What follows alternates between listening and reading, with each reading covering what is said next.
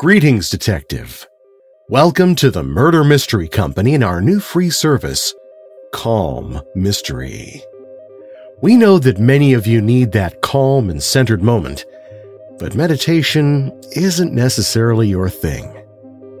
If you're a mystery lover, a crime fan, and could use a break, you've come to the right place. It sure is a suspenseful world out there, but I have good news for you. In this world, the only suspense will come from the world's best writers.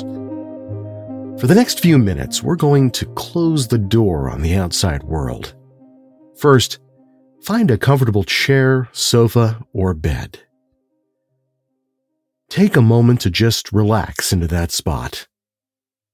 Let your body sink in, slowly releasing the day's tension.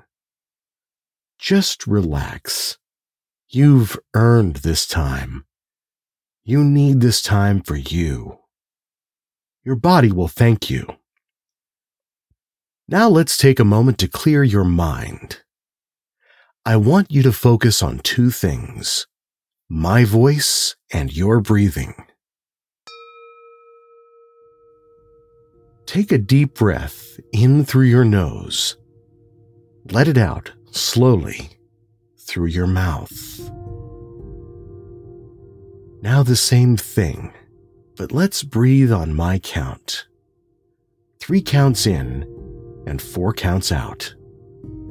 Breathe in one, two, three. Now out one, two, three, four. As we do this, you're going to slowly relax more and be perfectly ready for tonight's dastardly tale. Now again, breathe in one, two, three. Now out one, two, three, four. One more time, breathing out the last bit of stress Breathe in. One, two, three. Now out. One, two, three, four. Excellent. Tonight's tale of mystery, intrigue, and murder is truly spine tingling. The Affair at the Victory Ball by Agatha Christie. Read by Perry F. Bruns. The search commenced, but met with no success until it occurred to Mrs. Mallaby that he might possibly be found in the room where they had supped an hour earlier. They made their way there. What a sight met their eyes! There was Harlequin, sure enough, but stretched on the ground with a table knife in his heart. Japp stopped, and Poirot nodded and said with the relish of the specialist, Une belle affaire. And there was no clue as to the perpetrator of the deed? But how should there be? Well, continued the inspector, you know the rest. The tragedy was a double one. Next day, there were headlines in all the papers and a brief statement to the effect that Miss Courtenay, the popular actress, had been discovered dead in her bed and that her death was due to an overdose of cocaine.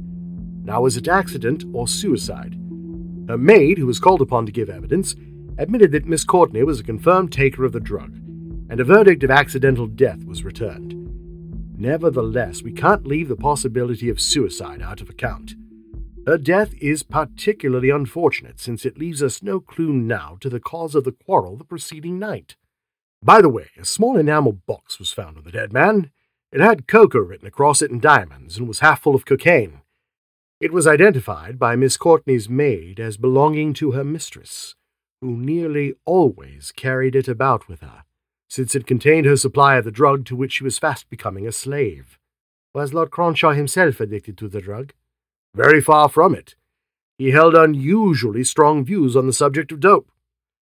Poirot nodded thoughtfully. But since the box was in his possession, we know that Miss Courtenay took it. Suggestive, that, is it not, my good Japp? Ah, said Japp rather vaguely. I smiled. Well, said Japp, that's the case. What do you think of it? You found no clue of any kind that has not been reported. Yes, there was this. Japp took a small object from his pocket and handed it over to Poirot. It was a small pompon of emerald green silk with some ragged threads hanging from it, as though it had been wrenched violently away. We found it in the dead man's hand, which was tightly clenched over it, explained the inspector. Poirot handed it back without any comment and asked, Had Lord Cronshaw any enemies? None that anyone knows of. He seemed a popular young fellow. Who benefits by his death? His uncle, the Honourable Eustace Beltane, comes into the title and estates. There are one or two suspicious facts against him. Several people declare that they heard a violent altercation going on in the little supper room, and that Eustace Beltane was one of the disputants. You see, the table knife being snatched up off the table would fit in with the murder being done in the heat of a quarrel. What does Mr. Beltane say about the matter? Declares one of the waiters was the worse for liquor, and that he was giving him a dressing down. Also, that it was nearer to one than half past. You see, Captain Digby's evidence fixes the time pretty accurately. Only about ten minutes elapsed between his speaking to Cronshaw and the finding of the body. And in any case, I suppose Mr. Beltane, as Punchinello, was wearing a hump in the ruffle? I don't know the exact details of the costumes, said Japp, looking curiously at Poirot. And anyway, I don't quite see what that has got to do with it. No? There was a hint of mockery in Poirot's smile. He continued quietly, his eyes shining with the green light I had learned to recognize so well. There was a curtain in this little supper room, was there not? Yes, but with a space behind it sufficient to conceal a man? Yes, in fact, there's a small recess, but how you knew about it? You haven't been to the place, have you, Monsieur Poirot? No, my good Japp. I have supplied the curtain for my brain. Without it, the drama is not reasonable and always one must be reasonable. But tell me, did they not send for a doctor? At once, of course, but there was nothing to be done. Death must have been instantaneous. Poirot nodded rather impatiently. Yes, yes, I understand. This doctor now, he gave evidence at the inquest? Yes. Did he say nothing of any unusual symptom? Was there nothing about the appearance of the body which struck him as being abnormal? Japp stared hard at the little man. Yes, Monsieur Poirot. I don't know what you're getting at, but he did mention that there was a tension and a stiffness about the limbs which he was quite at a loss to account for. Aha! said Poirot. Aha, mon Dieu! Japp, that gives one to think, does it not?